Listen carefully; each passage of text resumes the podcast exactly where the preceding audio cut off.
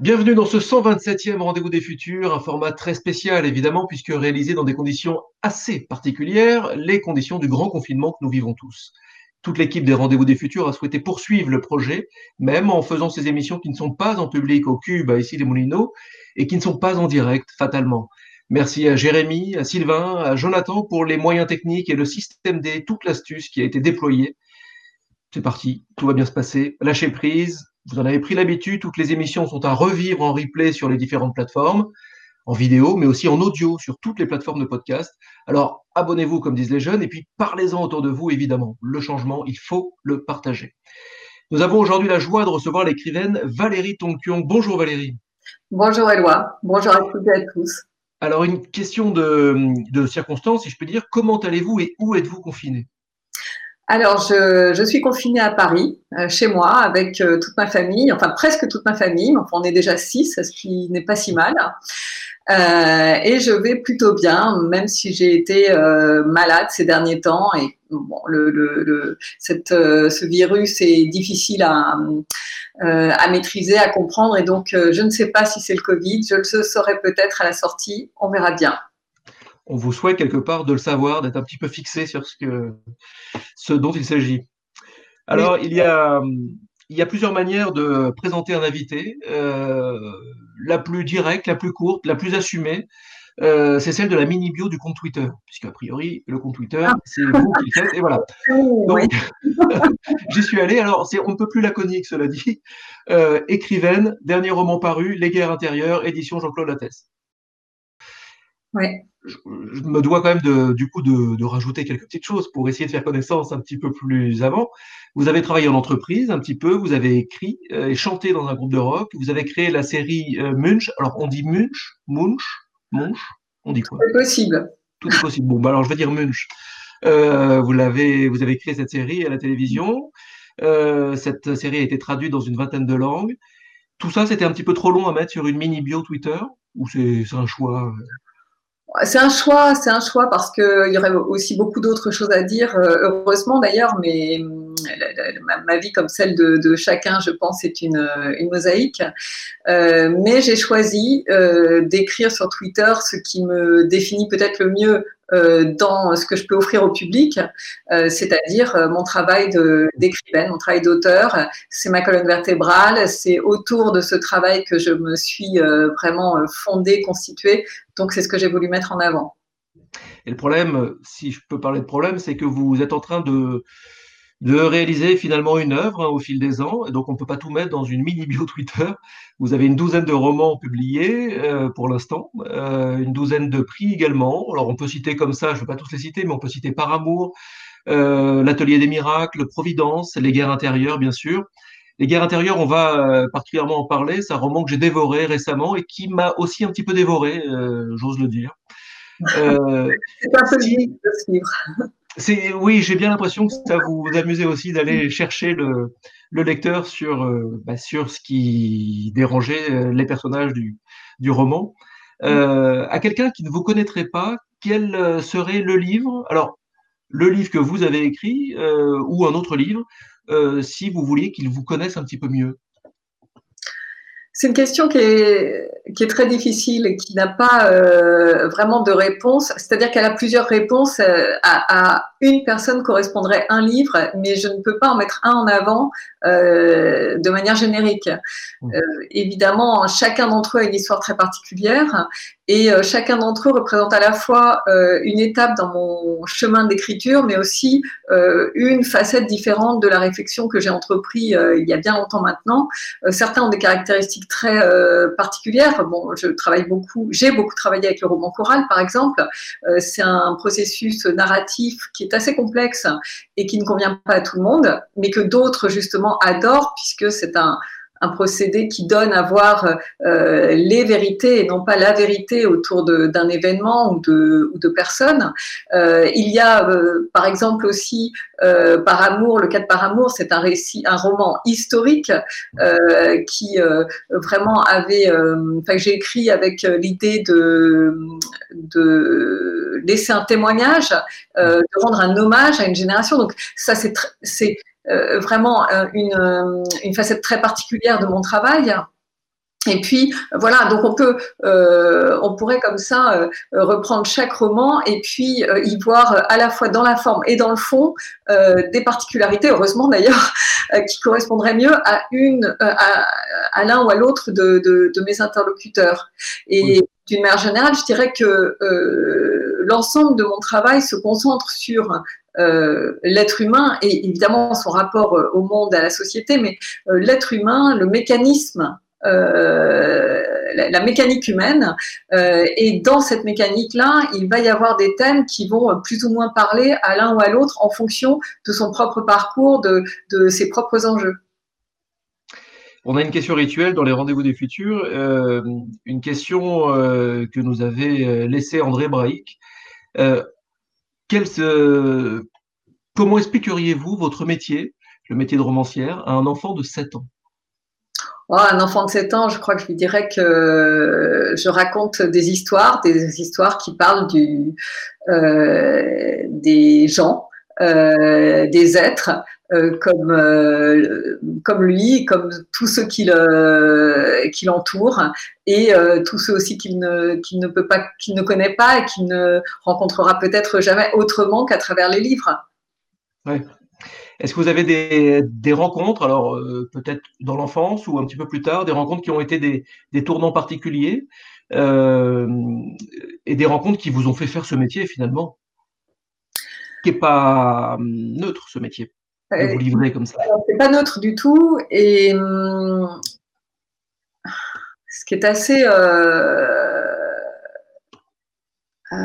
c'est assez indirect dans mon cas, puisque finalement, je pense que euh, ce sont plutôt des mauvaises rencontres qui m'ont poussé vers ce métier, euh, puisque l'écriture euh, et, la lecture aussi d'ailleurs, hein, les deux étant évidemment très liés, mais l'écriture, je l'ai pratiquée très tôt, euh, et je l'ai pratiquée tôt parce que c'était euh, le seul moyen d'expression euh, qui était à ma disposition, enfin dans lequel euh, je pouvais me livrer euh, entièrement. Et si j'éprouvais ce besoin de me livrer, ce besoin de, de poser sur les papiers des, des, des choses qui pesaient ou me, me me débordait probablement, euh, eh bien c'est parce que euh, j'éprouvais des difficultés euh, dans, dans, ma vie dès l'enfance. Donc euh, je pense que s'il fallait chercher des personnes, euh, des êtres qui ont déclenché, ça serait plutôt en creux. en revanche, il vrai aussi que euh, une rencontre a été essentielle dans ma vie d'auteur, c'est celle de l'homme qui est devenu mon mari, puisque c'est lui euh, qui a découvert un jour que j'écrivais. C'était une activité à ce moment-là. Pour moi, c'était pas un métier, euh, mais une activité secrète, pas, pas par volonté de mystère, mais simplement parce que c'était quelque chose que je faisais pour moi, sans jamais, jamais avoir pensé à la publication euh, et donc il ne m'était jamais venu à l'esprit de, le partager avec qui que ce soit. Euh, cet homme euh, un jour a découvert que j'écrivais, m'a demandé de, lire et a été emballé par, le texte, m'a poussé vraiment, poussé jusqu'à ce que je j'accepte d'envoyer un éditeur, me disant que ce texte l'avait bouleversé, que il estimait que c'était un texte qui pourrait bouleverser d'autres personnes. Euh, j'ai accepté euh, avec difficulté au début, mais j'ai fini par accepter parce que je, j'ai senti que, qu'il avait assez d'amour en lui pour ne pas m'envoyer. Euh, Voilà, exactement, et qu'il le pensait sincèrement. Alors, probablement avec beaucoup de subjectivité, mais néanmoins, ça valait peut-être le coup.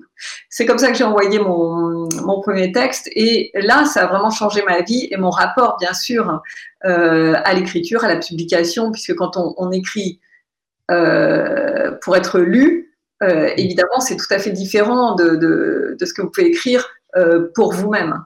Il y, a, un entretien qu'on peut retrouver sur Internet, un entretien sur auteur.tv où je renvoie nos, amis internautes, évidemment, à aller le voir. C'est un entretien où vous vous livrez vraiment, donc on va pas forcément y revenir, mais où vous, racontez euh, l'importance des drames dans votre parcours à vous, dans votre jeunesse. Et finalement, euh, les éléments déclencheurs qui, ont, bah, qui, qui, vous ont poussé à vous, à vous évader dans la lecture, à vous évader pour vous empêcher de penser. C'est une phrase que vous dites également dans, dans cette euh, interview. interview vraiment qu'il faut lire en, pour, pour, prolonger notre entretien en gros, parce que ça montre vraiment euh, euh, l'importance de cette double vie à un moment et du culot que vous avez dû avoir pour à un moment euh, passer de cette euh, vie de, de, votre part invisible à, la rendre visible et parce qu'il faut quand même une certaine dose de culot pour aller voir un éditeur et lui dire qu'est-ce que vous en pensez? Et puis après entendre les mots et puis se mettre sur le marché entre guillemets le marché des, des romans. C'est pas évident. Oui, non, c'est pas évident, mais à l'époque, euh, je pense que euh, c'était pas vraiment du culot, c'est-à-dire que je, l'ai fait parce que j'étais poussée à le faire, hein. euh, mais je, ne l'attendais pas tant que ça. Et aujourd'hui, autour de moi, je, suis entourée, enfin, comme certainement vous l'êtes aussi, de, gens qui euh, aspirent à être publiés, qui ne rêvent que de ça. Et, euh, et là, pour eux, je pense que euh, on peut parler peut-être de culot lorsqu'ils envoient leur texte. Mais c'était différent pour moi à l'époque. je l'ai envoyé sans très bien savoir, sans très bien être sûre de la raison pour laquelle j'envoyais. Je, l'ai envoyé parce que vraiment, j'étais j'étais poussée à cela. Et hum, c'est vrai que ce terme que j'ai entendu de ma première éditrice, ma première éditrice m'a dit, m'a reçu dans son bureau et m'a dit euh, soyez sûr d'une chose, vous êtes euh, un écrivain. On ne disait pas écrivaine à l'époque, on disait écrivain. Euh, là, ça m'a ébranlé et, j'ai commencé à, enfin, j'ai pu me retourner et à comprendre, j'ai pu commencer à comprendre, à regarder en fait la perspective de de, ce chemin que je parcourais depuis tant d'années, euh, avec un seul euh, repère constant qui était l'écriture, puisque c'était vraiment ma, euh, mon seul rendez-vous constant avec moi-même et avec la vie. Et à ce moment-là, les fameux rituels de l'écrivain, les rituels d'écriture, ont, beaucoup changé, j'imagine. Euh, j'imagine qu'avant, c'était du coup, c'était dans votre sphère totale privée, et c'est devenu petit à petit un, boulot. Mais ça s'est pas passé non plus du jour au lendemain. Non, non, pas du tout. Euh, j'étais tout à fait consciente qu'il serait très difficile de, vivre de ma plume. Euh, donc, ça s'est fait un petit peu progressivement, et malgré tout, il y a eu un, il y a eu un déclenchement qui est que dans ma vie professionnelle d'alors, j'ai perdu mon job. Et euh, j'ai été licenciée euh, dans une situation qui n'était pas tout à fait euh, honorable pour l'employeur et donc avec compensation un chèque assez important à la clé. Et cet argent-là m'a permis de me poser et de prendre le temps et de terminer, de terminer le livre que j'avais en cours. C'est quand, quand, je repense à ce, à ce moment-là, je, bien sûr, je me dis toujours, enfin, ce qu'on observe chacun d'entre nous, c'est à quoi ça tient en fait, à quoi tiennent les parcours, à quoi tiennent les, destins? Euh, quelques temps après, d'ailleurs, j'ai revu cet homme qui m'avait licencié quelques années après. Et euh, je suis allée le remercier. Il était assez surpris, mais euh, c'est vrai que ce, ce moment-là qui, au moment même du licenciement, j'aime autant vous dire que j'étais très malheureuse et, il m'a fallu un certain temps pour comprendre qu'il y avait peut-être là une opportunité.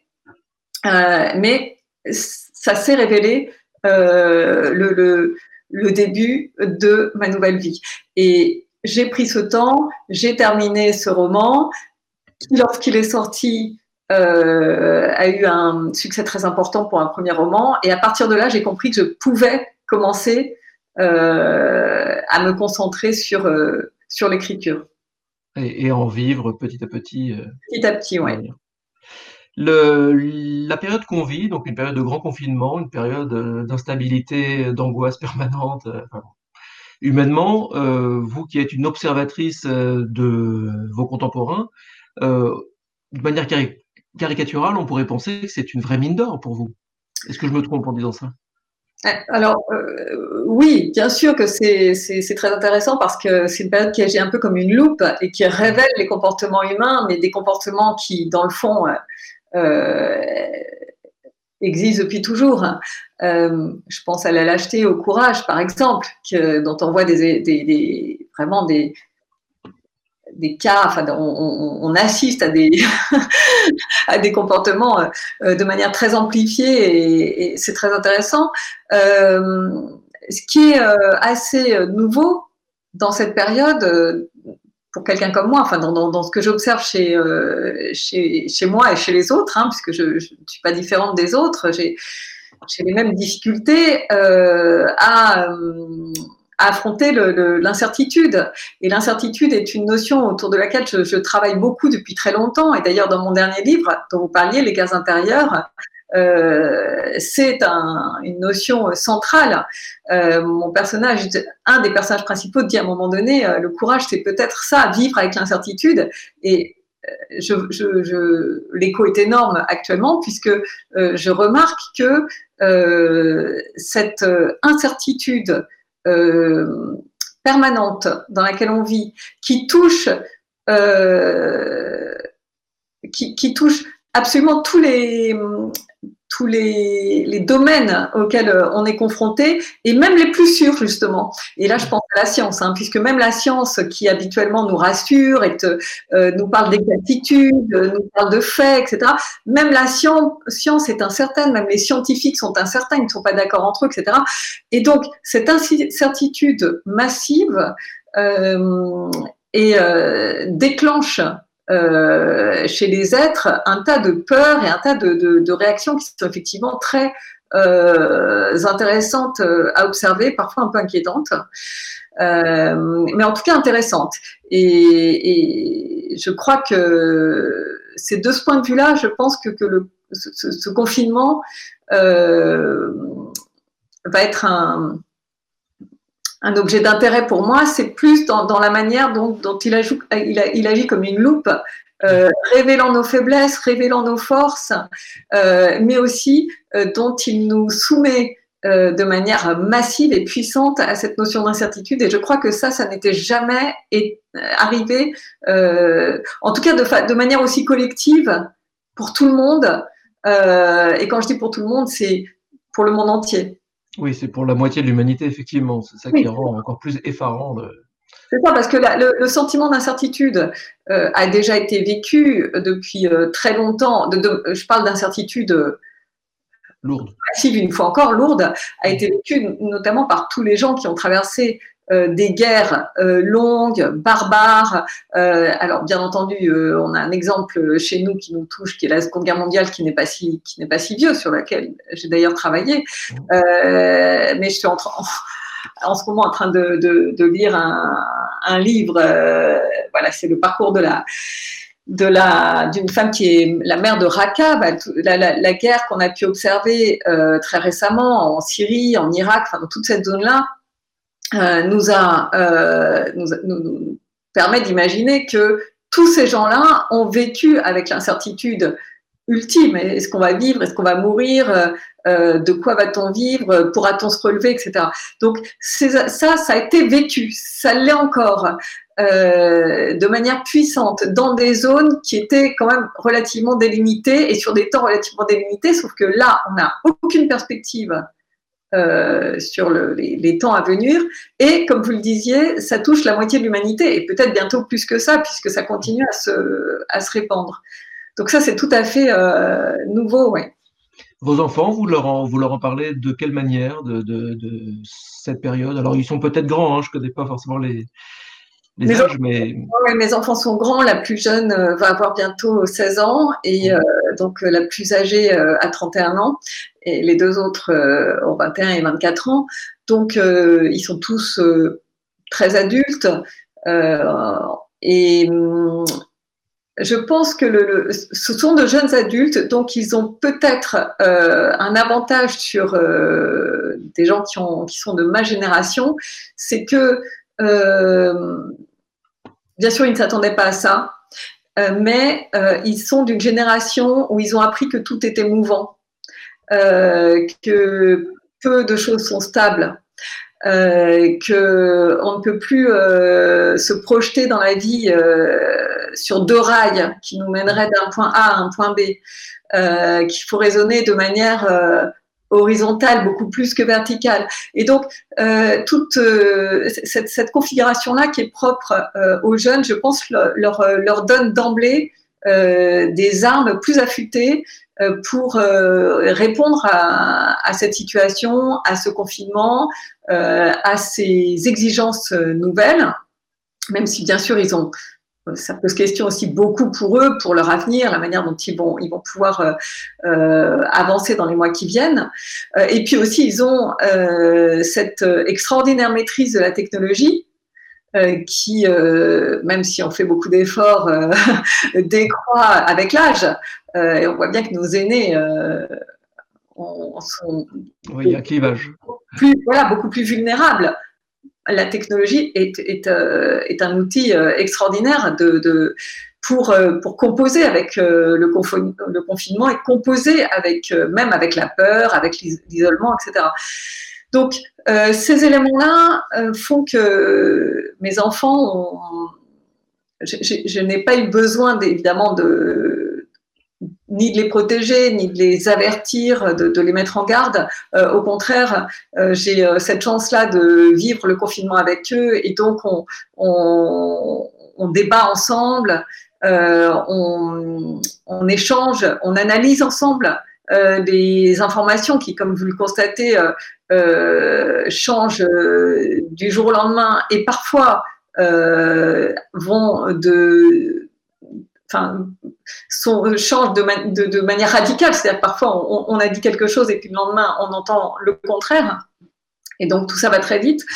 Et, euh, c'est euh, une grande chance, je pense, pour moi d'avoir euh, d'être entouré de, de, jeunes de leur âge et donc de pouvoir confronter différents points de vue. Ils ont ils sont dans des vies en plus différents, ils, font, ils ont fait des choix de vie différents. Donc ça, permet de, euh, ça permet un débat très intéressant et, euh, ça permet aussi de, partager des astuces. c'est euh, une ressource toujours. Hein. Être, être ensemble est une grande ressource. Ouais, une grande force. Et on vous sent, on vous sent assez optimiste sur leur, euh, sur leur avenir finalement. Parce que certains peuvent aussi euh, dire que la génération qui vient, c'est une génération qui a tout tout de suite, qui, euh, quand il veut euh, un truc en un clic, euh, il l'a, qui n'a pas forcément beaucoup de recul. C'est-à-dire qu'il y a à la fois, on, sent que c'est une génération qui, qui veut faire les choses différemment. On parle beaucoup de quête de sens par, par ailleurs, mais en même temps, une génération un peu impatiente. Oui, c'est vrai, c'est vrai qu'elle a ce, défaut-là, et enfin ce défaut, euh, qui lui a été inoculé par euh, le monde dans lequel ils sont nés. Donc, euh, c'est pas, c'est difficile de ne pas être dans l'immédiateté, dans la vitesse lorsqu'on est né avec avec les outils qu'on leur a mis en main si tôt.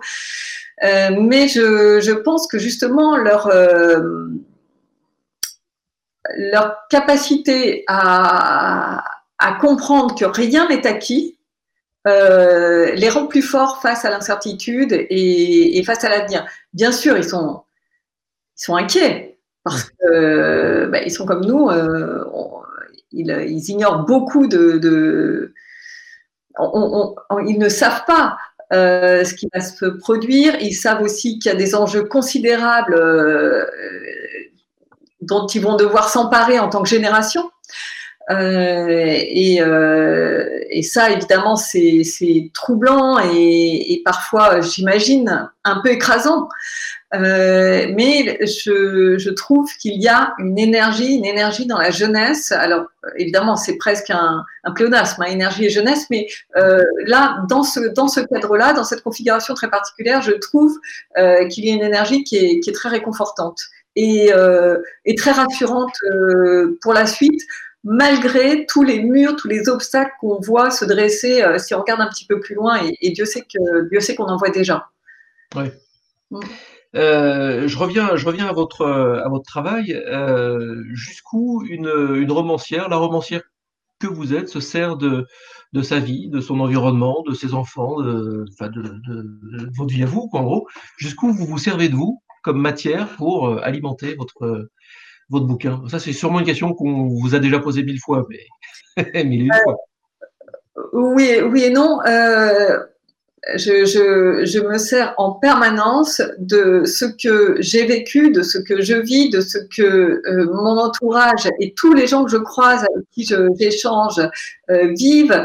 Euh, je me nourris aussi de, euh, de, de, de, la démarche de, de d'un homme dans la rue, je me nourris de euh, des mots que, vont utiliser euh, un groupe de jeunes pour interpeller euh, quelqu'un d'autre. Enfin, je me nourris de tout et je me nourris beaucoup des expériences aussi euh, de mes lecteurs euh, qui viennent les partager avec moi. Et pour ça, j'ai vraiment, je, fais partie, je, crois, des auteurs chanceux qui reçoivent énormément de courriers, de réactions qui sont on vient voir aussi beaucoup euh, en librairie ou dans les salons. Donc je me nourris de toutes ces expériences et je me nourris bien sûr euh, euh, du regard que je porte sur la société, sur le monde qui nous entoure, et de, de, toutes les expériences que je fais, que je pratique au jour le jour. Bon, par exemple, je me rends très régulièrement en prison.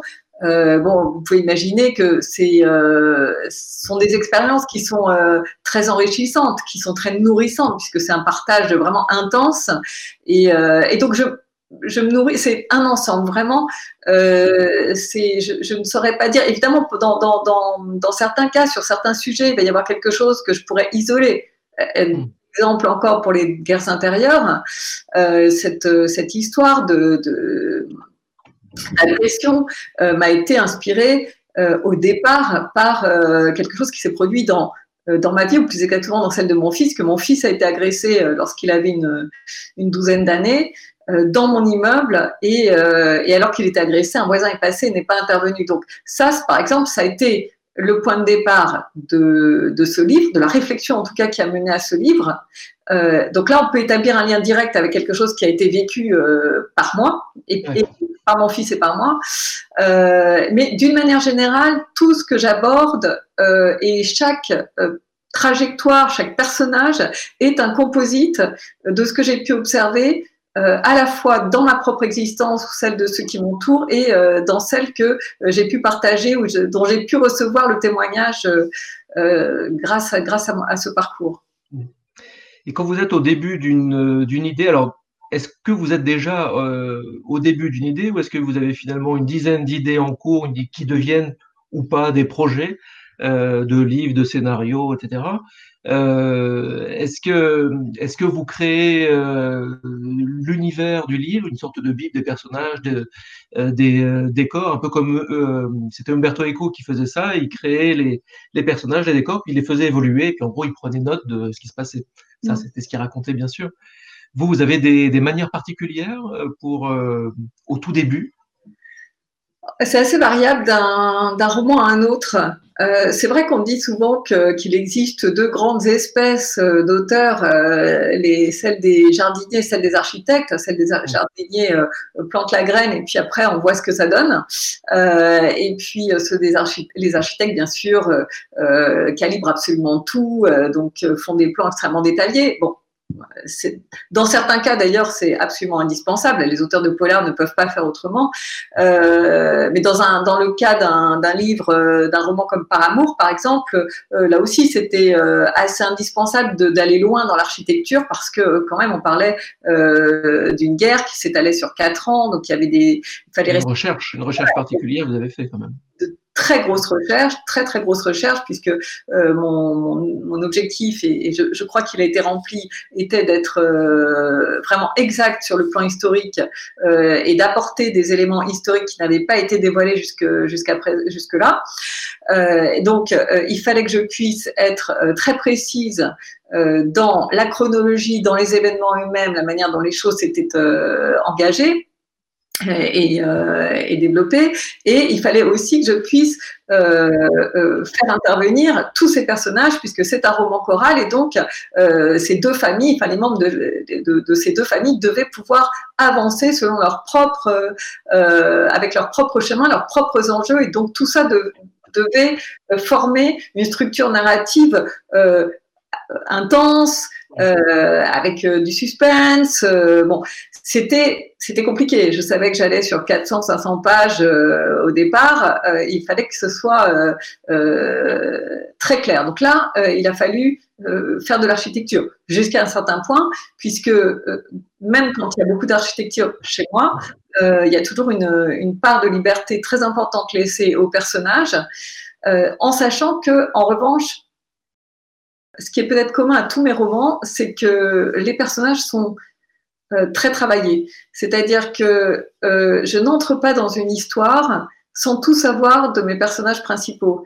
Euh, des choses que vous ne verrez peut-être jamais dans, que vous lirez peut-être jamais dans le livre, mais moi je sais tous deux. Et j'ai besoin de savoir tous deux pour que, pour qu'ensuite ils agissent de manière parfaitement cohérente, parfaitement juste, et pour que leur euh, leur parcours, leur discours, euh, leurs engagements soient, soient forts.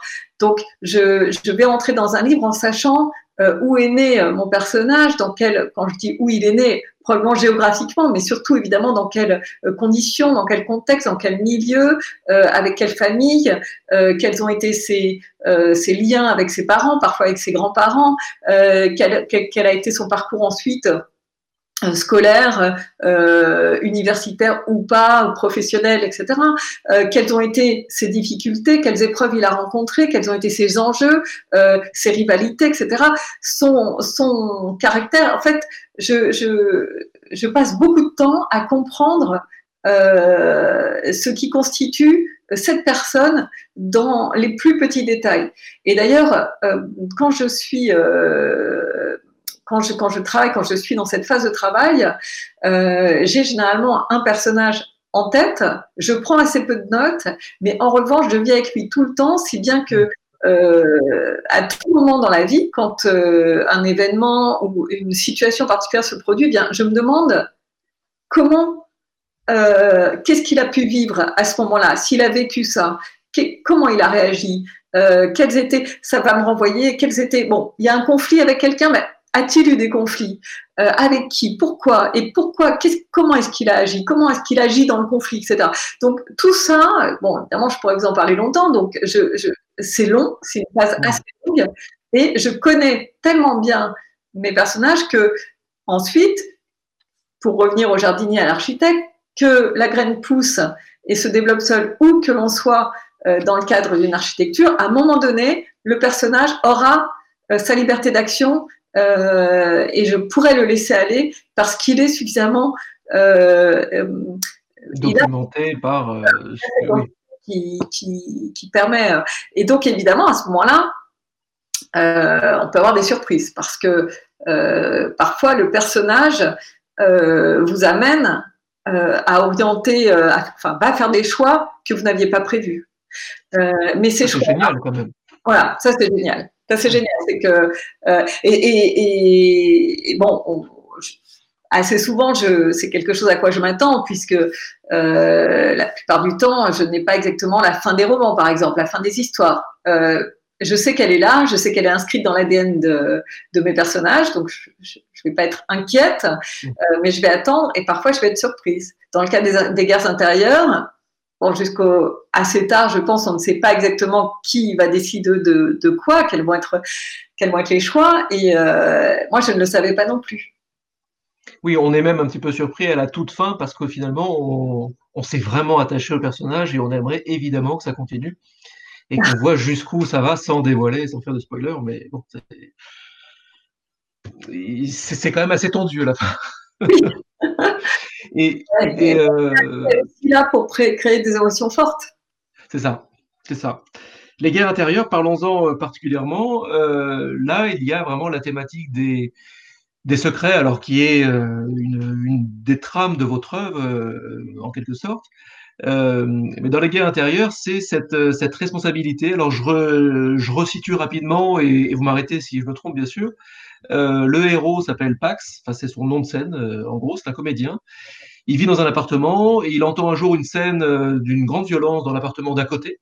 Il n'intervient pas. Alors, on se souvient tous peut-être d'être passé à côté d'une scène où on s'est peut-être dit tiens là il se passe quelque chose ça déjà ça fait un peu écho chacun avec son propre vécu la police l'interroge après dans une enquête de voisinage. Il ment, mais est-ce que c'est un gros mensonge? Ça, pareil, c'est tout est question de proportion. Il ment d'une demi-heure. il dit qu'il n'était pas là parce qu'il avait un casting, il avait une rencontre très très importante. sauf qu'à partir de là démarre un cercle infernal, un cercle qui se passe d'abord dans sa tête et puis après, ça se passe plus seulement dans sa tête. Ça, finalement, c'est ce, genre de, petits mensonges, de petits accords qu'on se fait avec soi-même. Euh, on a l'impression que c'est quelque chose qui vous travaille particulièrement. Et c'est comme si vous pressentiez que finalement, ça nous travaille tous. C'est qu'est-ce qu'on aurait fait, nous, pendant la Seconde Guerre, par exemple? L'éternelle question. Oui, c'est de la lâcheté ordinaire. Euh, c'est, euh, ça m'a travaillé, en fait, ça me, ça ça me m'a travaillé très longtemps puisque ça, enfin, je pense que ça fait partie des questions qui m'ont traversé euh, très tôt. Euh, mais cet événement qui est arrivé à mon fils a, précipité cette réflexion.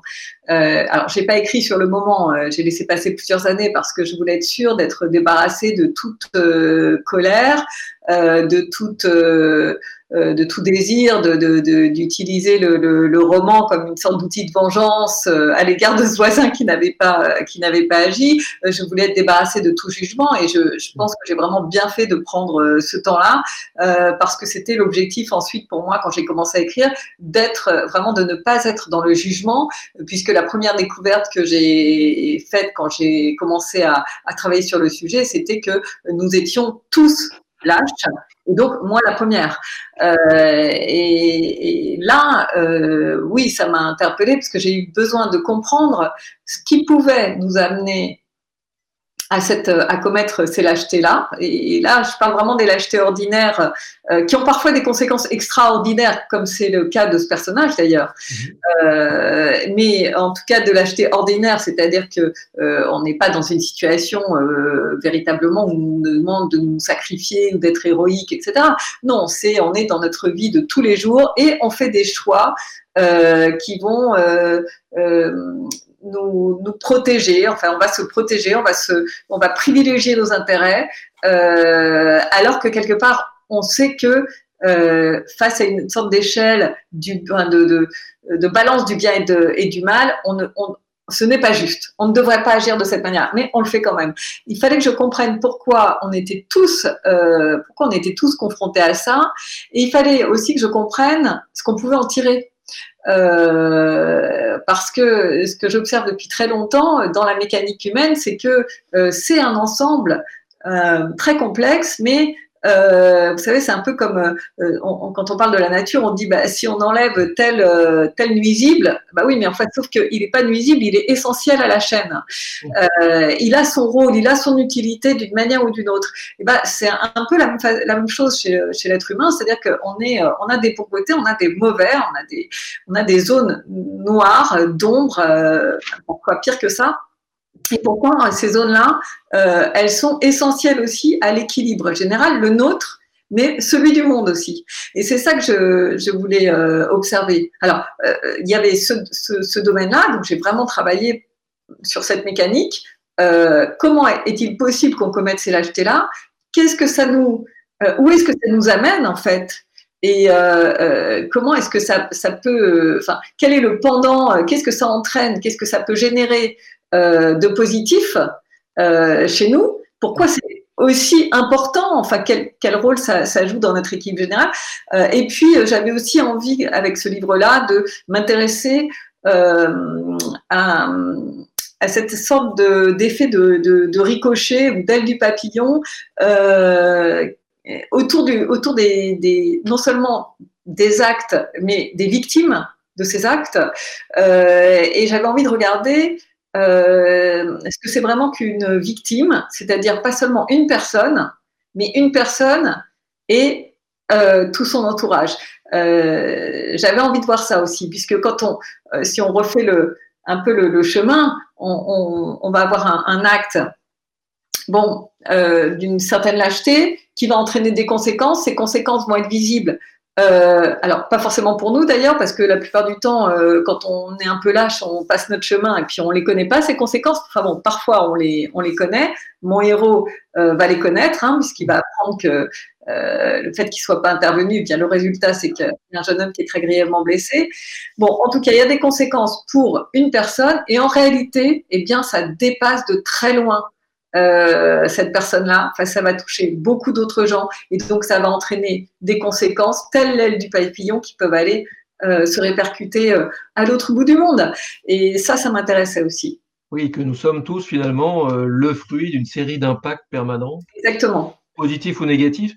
Finalement, est-ce qu'on peut parler de positif ou négatif sans émettre un jugement? Donc, ce sont juste des impacts? Oui, c'est toujours, bon, on peut pas s'empêcher de le faire, c'est très humain de dire c'est positif, c'est négatif. En réalité, on ne devrait jamais le faire puisqu'on n'est on absolument pas capable de savoir, en tout cas certainement pas au moment où se produit l'événement, s'il est euh, véritablement positif ou véritablement négatif. D'ailleurs, comme je le racontais tout à l'heure, le jour où j'ai été euh, licenciée, ça a été extrêmement brutal euh, pour moi, c'était en fait un événement très positif. Mais sur le moment, je ne l'ai pas raconté comme ça. L'univers du travail, d'ailleurs, est un des thèmes que vous abordez, euh, un peu en filigrane euh, sur les, euh, guerres intérieures, mais on parle de, la souffrance au travail, du, harcèlement également, et puis de la vacuité de certains jobs. Alors ça, c'est un thème qui émerge de plus en plus, et on dit que de plus en plus de gens se posent un peu des questions sur l'utilité réelle de leur, de, leur travail. On le voit en ce moment avec le travail à distance. Bon, finalement beaucoup de jobs sont plus forcément les jobs fondamentaux sur lesquels repose notre société. C'est un thème qui vous, bah, qui, vous hante particulièrement, l'univers du travail? Euh, En réalité, avec ce livre, j'avais envie d'observer euh, l'impact de l'époque sur nos décisions. Mmh. Et ce que je voulais euh, observer euh, plus précisément, c'était la manière dont cette époque, euh, parce que justement elle est génératrice d'incertitude, et pourtant au moment où j'ai écrit, on ne savait pas à quel point encore elle pouvait l'être, mais parce qu'elle est génératrice d'incertitude, elle nous met sous pression. on ne sait pas de quoi l'avenir sera fait évidemment dans dix ans, mais même, j'ai envie de dire, euh, actuellement, dans, dans, six mois, euh, ça génère beaucoup de beaucoup d'anxiété, beaucoup de, peur, de peur de pas savoir, euh, de, rester au bord du, chemin, en fait, de pas savoir composer avec avec ces difficultés, de pas s'en sortir, de pas avoir de job, de pas avoir de moyens de vivre, etc. Mais aussi plus intérieurement, de pas être à la hauteur, de passer son tour. Enfin, il y a énormément de peurs comme ça qui sont qui sont soulevés. Et ça, donc, ça nous met sous pression.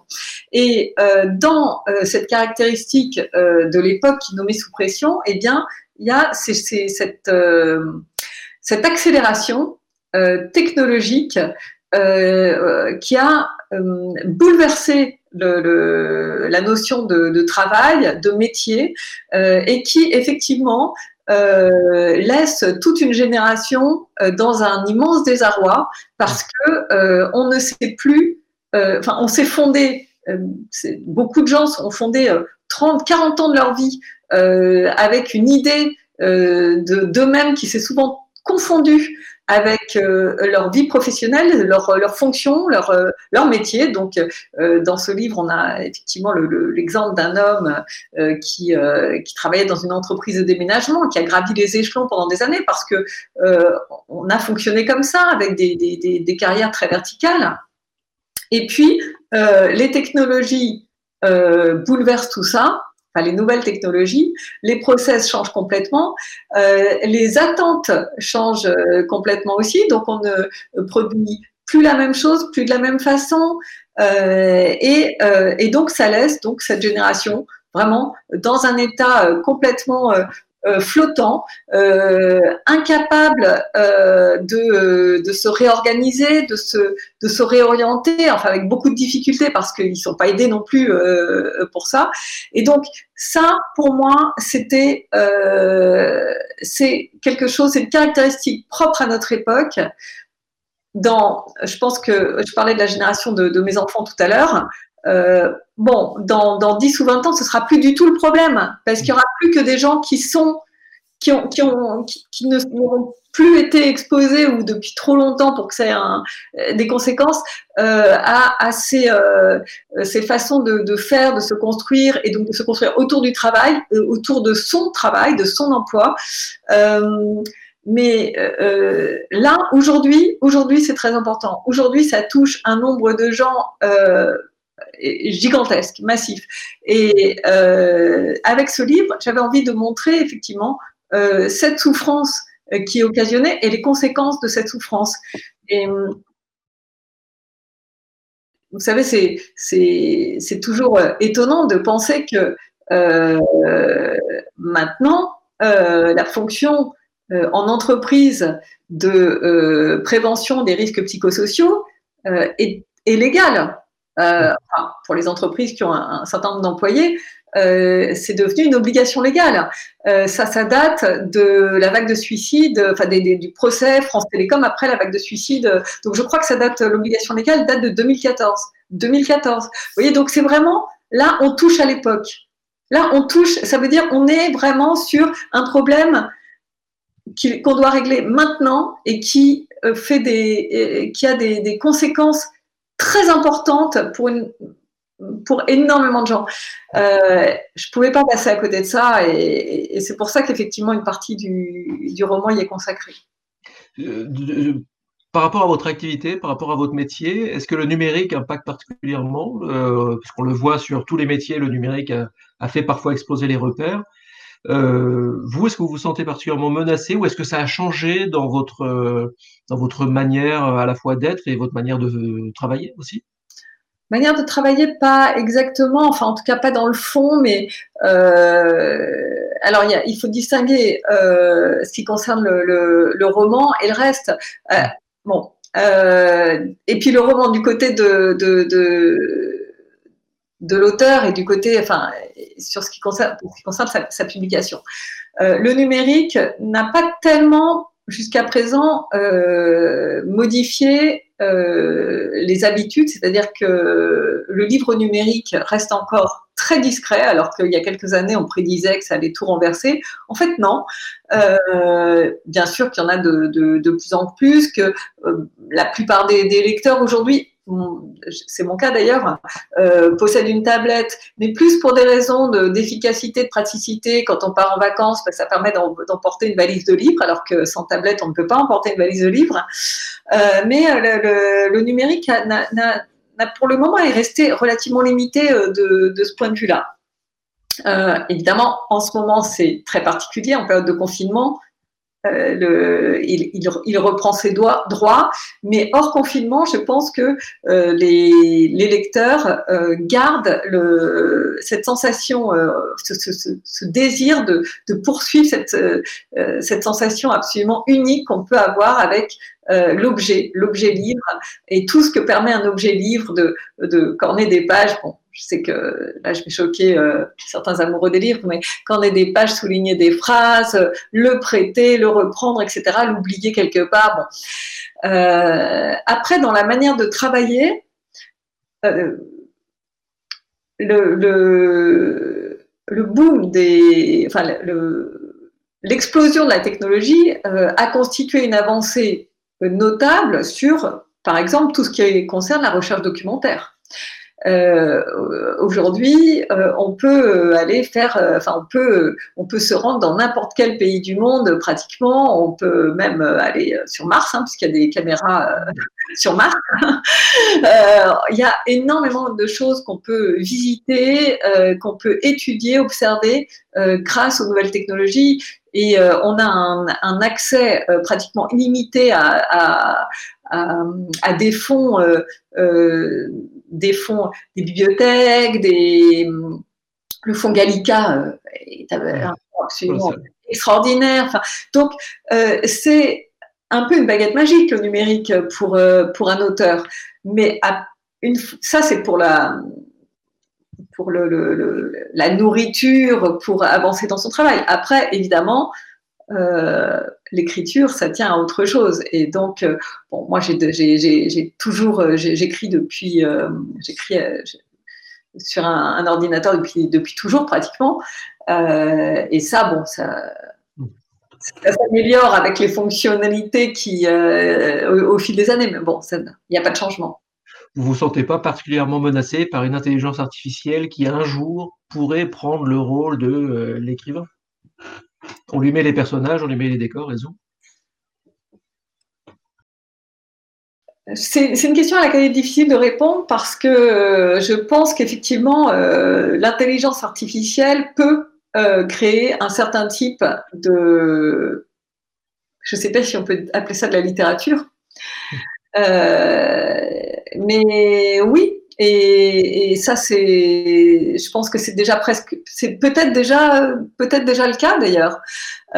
donc, Maintenant, est-ce que aujourd'hui je me sens pas en danger Aujourd'hui, j'ai j'ai le sentiment moi que euh, on est vraiment loin d'une intelligence artificielle qui aurait la profondeur d'analyse et la capacité émotionnelle euh, à ressentir et donc ensuite à retranscrire euh, un certain nombre de d'aspects qui regardent vraiment l'être humain au plus profond de ce qu'il a. Ça, je pense qu'on n'y est pas. Maintenant, une intelligence artificielle qui écrit des trames pour des histoires très simples, il y a énormément de livres euh, qui, répondent à des recettes. Donc pourquoi pas? Euh, euh, mais la, littérature, c'est aussi la, singularité d'une écriture, d'une voix. Et est-ce que l'intelligence artificielle pourra proposer des voix différentes? Ça, c'est difficile à dire aujourd'hui. Mais je là-dessus. Ça repose aussi sur l'humain, sur la sensibilité, l'émotion, effectivement. Une machine, un jour, arrivera à tout reproduire. Voilà. Donc, est-ce que la machine peut être capable de proposer des euh, scénarios ou des romans? Euh, Je pense qu'elle est déjà capable de le faire pour un certain, disons, un certain type de scénario et un certain type de roman. Est-ce qu'elle est capable euh, de produire une voix singulière, celle qui va vous renverser euh, vous arracher les tripes euh, et euh, est-ce qu'elle est capable de d'aller si profondément dans, dans votre âme? Pour le moment, on n'en est pas du tout là et fort heureusement. Après, je ne sais pas ce que nous réserve le, le futur là-dessus. Il nous reste assez peu de temps. juste le temps peut-être d'une une question qui, qui, émerge pas mal en ce moment, montre l'idée qu'il faut un nouveau récit, qu'il faudrait changer notre, notre imaginaire. Je me souviens de Jean-Pierre Dionnet qui était venu au tout début des Rendez-vous du Futur, en 2011-2012 à peu près, et qui hum, se disait surpris euh, de voir que finalement toutes nos, toutes nos projections en science-fiction, en imaginaire du futur en gros, étaient toutes euh, très dark, très sombres euh, en ce moment, alors qu'il y a encore 30-40 ans, on imaginait tous qu'on aurait des voitures volantes en l'an 2010, l'an 2020, et qu'on vivrait dans une société euh, euh, un peu arc-en-ciel, un peu bisounours. Euh, vous, sentez, vous aussi, qu'il est nécessaire de, changer peut-être notre, regard sur le futur et que du coup, vous avez un rôle particulier? C'est difficile de répondre à une question comme celle-là parce que je pense qu'il est, euh, est toujours essentiel euh, lorsqu'on veut poser son regard euh, sur euh, l'avenir ou sur une décision à prendre, enfin quel que soit le, quel que soit finalement le, le, le sujet, euh, il est toujours essentiel de savoir regarder, certes, le plus lumineux, mais aussi le plus sombre. C'est-à-dire que finalement, ce qui est problématique, euh, c'est quand euh, vous partez d'un point de vue euh, et que vous n'êtes pas capable de décadrer et d'accepter que si vous avez une hypothèse noire, alors vous devez accepter qu'il il existe aussi une hypothèse lumineuse. après, tout ce qui ressemble à des il faut qu'on, il faut ceci, il faut cela. Euh, pour moi, c'est ça convient pas. Euh, ça va contre la création, contre euh, le sens même de mon travail.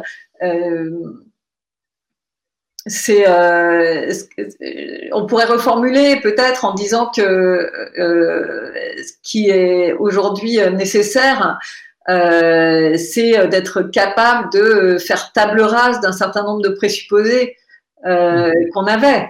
et donc, mais après de dire, de dire non, il faut revenir à quelque chose de plus positif ou de plus joyeux, ça n'a pas de sens pour moi. Ça n'a pas de sens.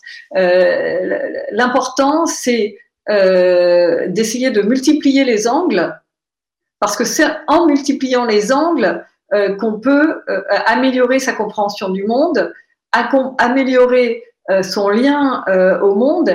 Et, et, ça, par contre, je crois profondément que là, on a encore tous du boulot.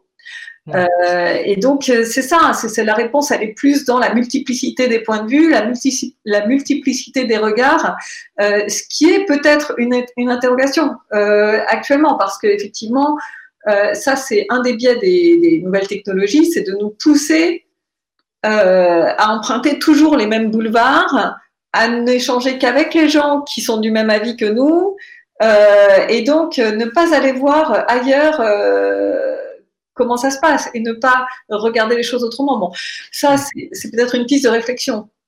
Mais en tout c'est pour moi la réponse, elle est, elle est euh, enfin la réponse là, la solution euh, dans l'avenir pour avancer, elle est dans la multiplication euh, des angles. C'est la philosophe Fabienne Brugère qui était venue nous voir il y a quelques mois, qui nous disait qu'elle avait l'impression que on n'était pas forcément dans un climat de, de dialogue, un climat d'écoute elle parlait de la France. On cherchait toujours finalement à se convaincre. Et c'était très binaire. C'était euh, tu es d'accord avec moi ou alors si tu n'es pas d'accord, ben, ben, on n'est pas d'accord, mais du coup on ne se parle plus. Qu'il n'y a plus justement ce dialogue et qu'il faut arriver à le retrouver. Sauf que. Euh, ça, c'est le vrai problème. Et, euh, et la, la, difficulté, effectivement, elle vient de, de à la fois de, de, de la langue, parce que pour dialoguer, il faut avoir la même langue, c'est-à-dire qu'il faut mettre euh, les mêmes idées derrière les mêmes mots et, ça paraît évident, mais en fait, c'est beaucoup plus compliqué, beaucoup plus compliqué euh, et difficile qu'il n'y paraît. Euh, ça, c'est quelque chose que j'ai pu voir beaucoup au travers de mon expérience en détention. On peut être plusieurs à échanger et en fait ne pas du tout parler la même langue. Et donc, on ne peut pas se comprendre quoi qu'il arrive. Donc c'est, oui, c'est un, un, un, axe de travail qui est très important d'essayer de sortir de son, de son camp, de sortir de, de son camp retranché euh, et euh, d'aller voir, euh, de, de, de, se déplacer et de se souvenir que euh, peut-être il y a une porte dans mon dos, mais je la vois pas parce que j'ai le dos tourné. Donc, euh, et pour ça, euh, c'est là où ça devient périlleux, c'est qu'il faut euh, de l'apaisement.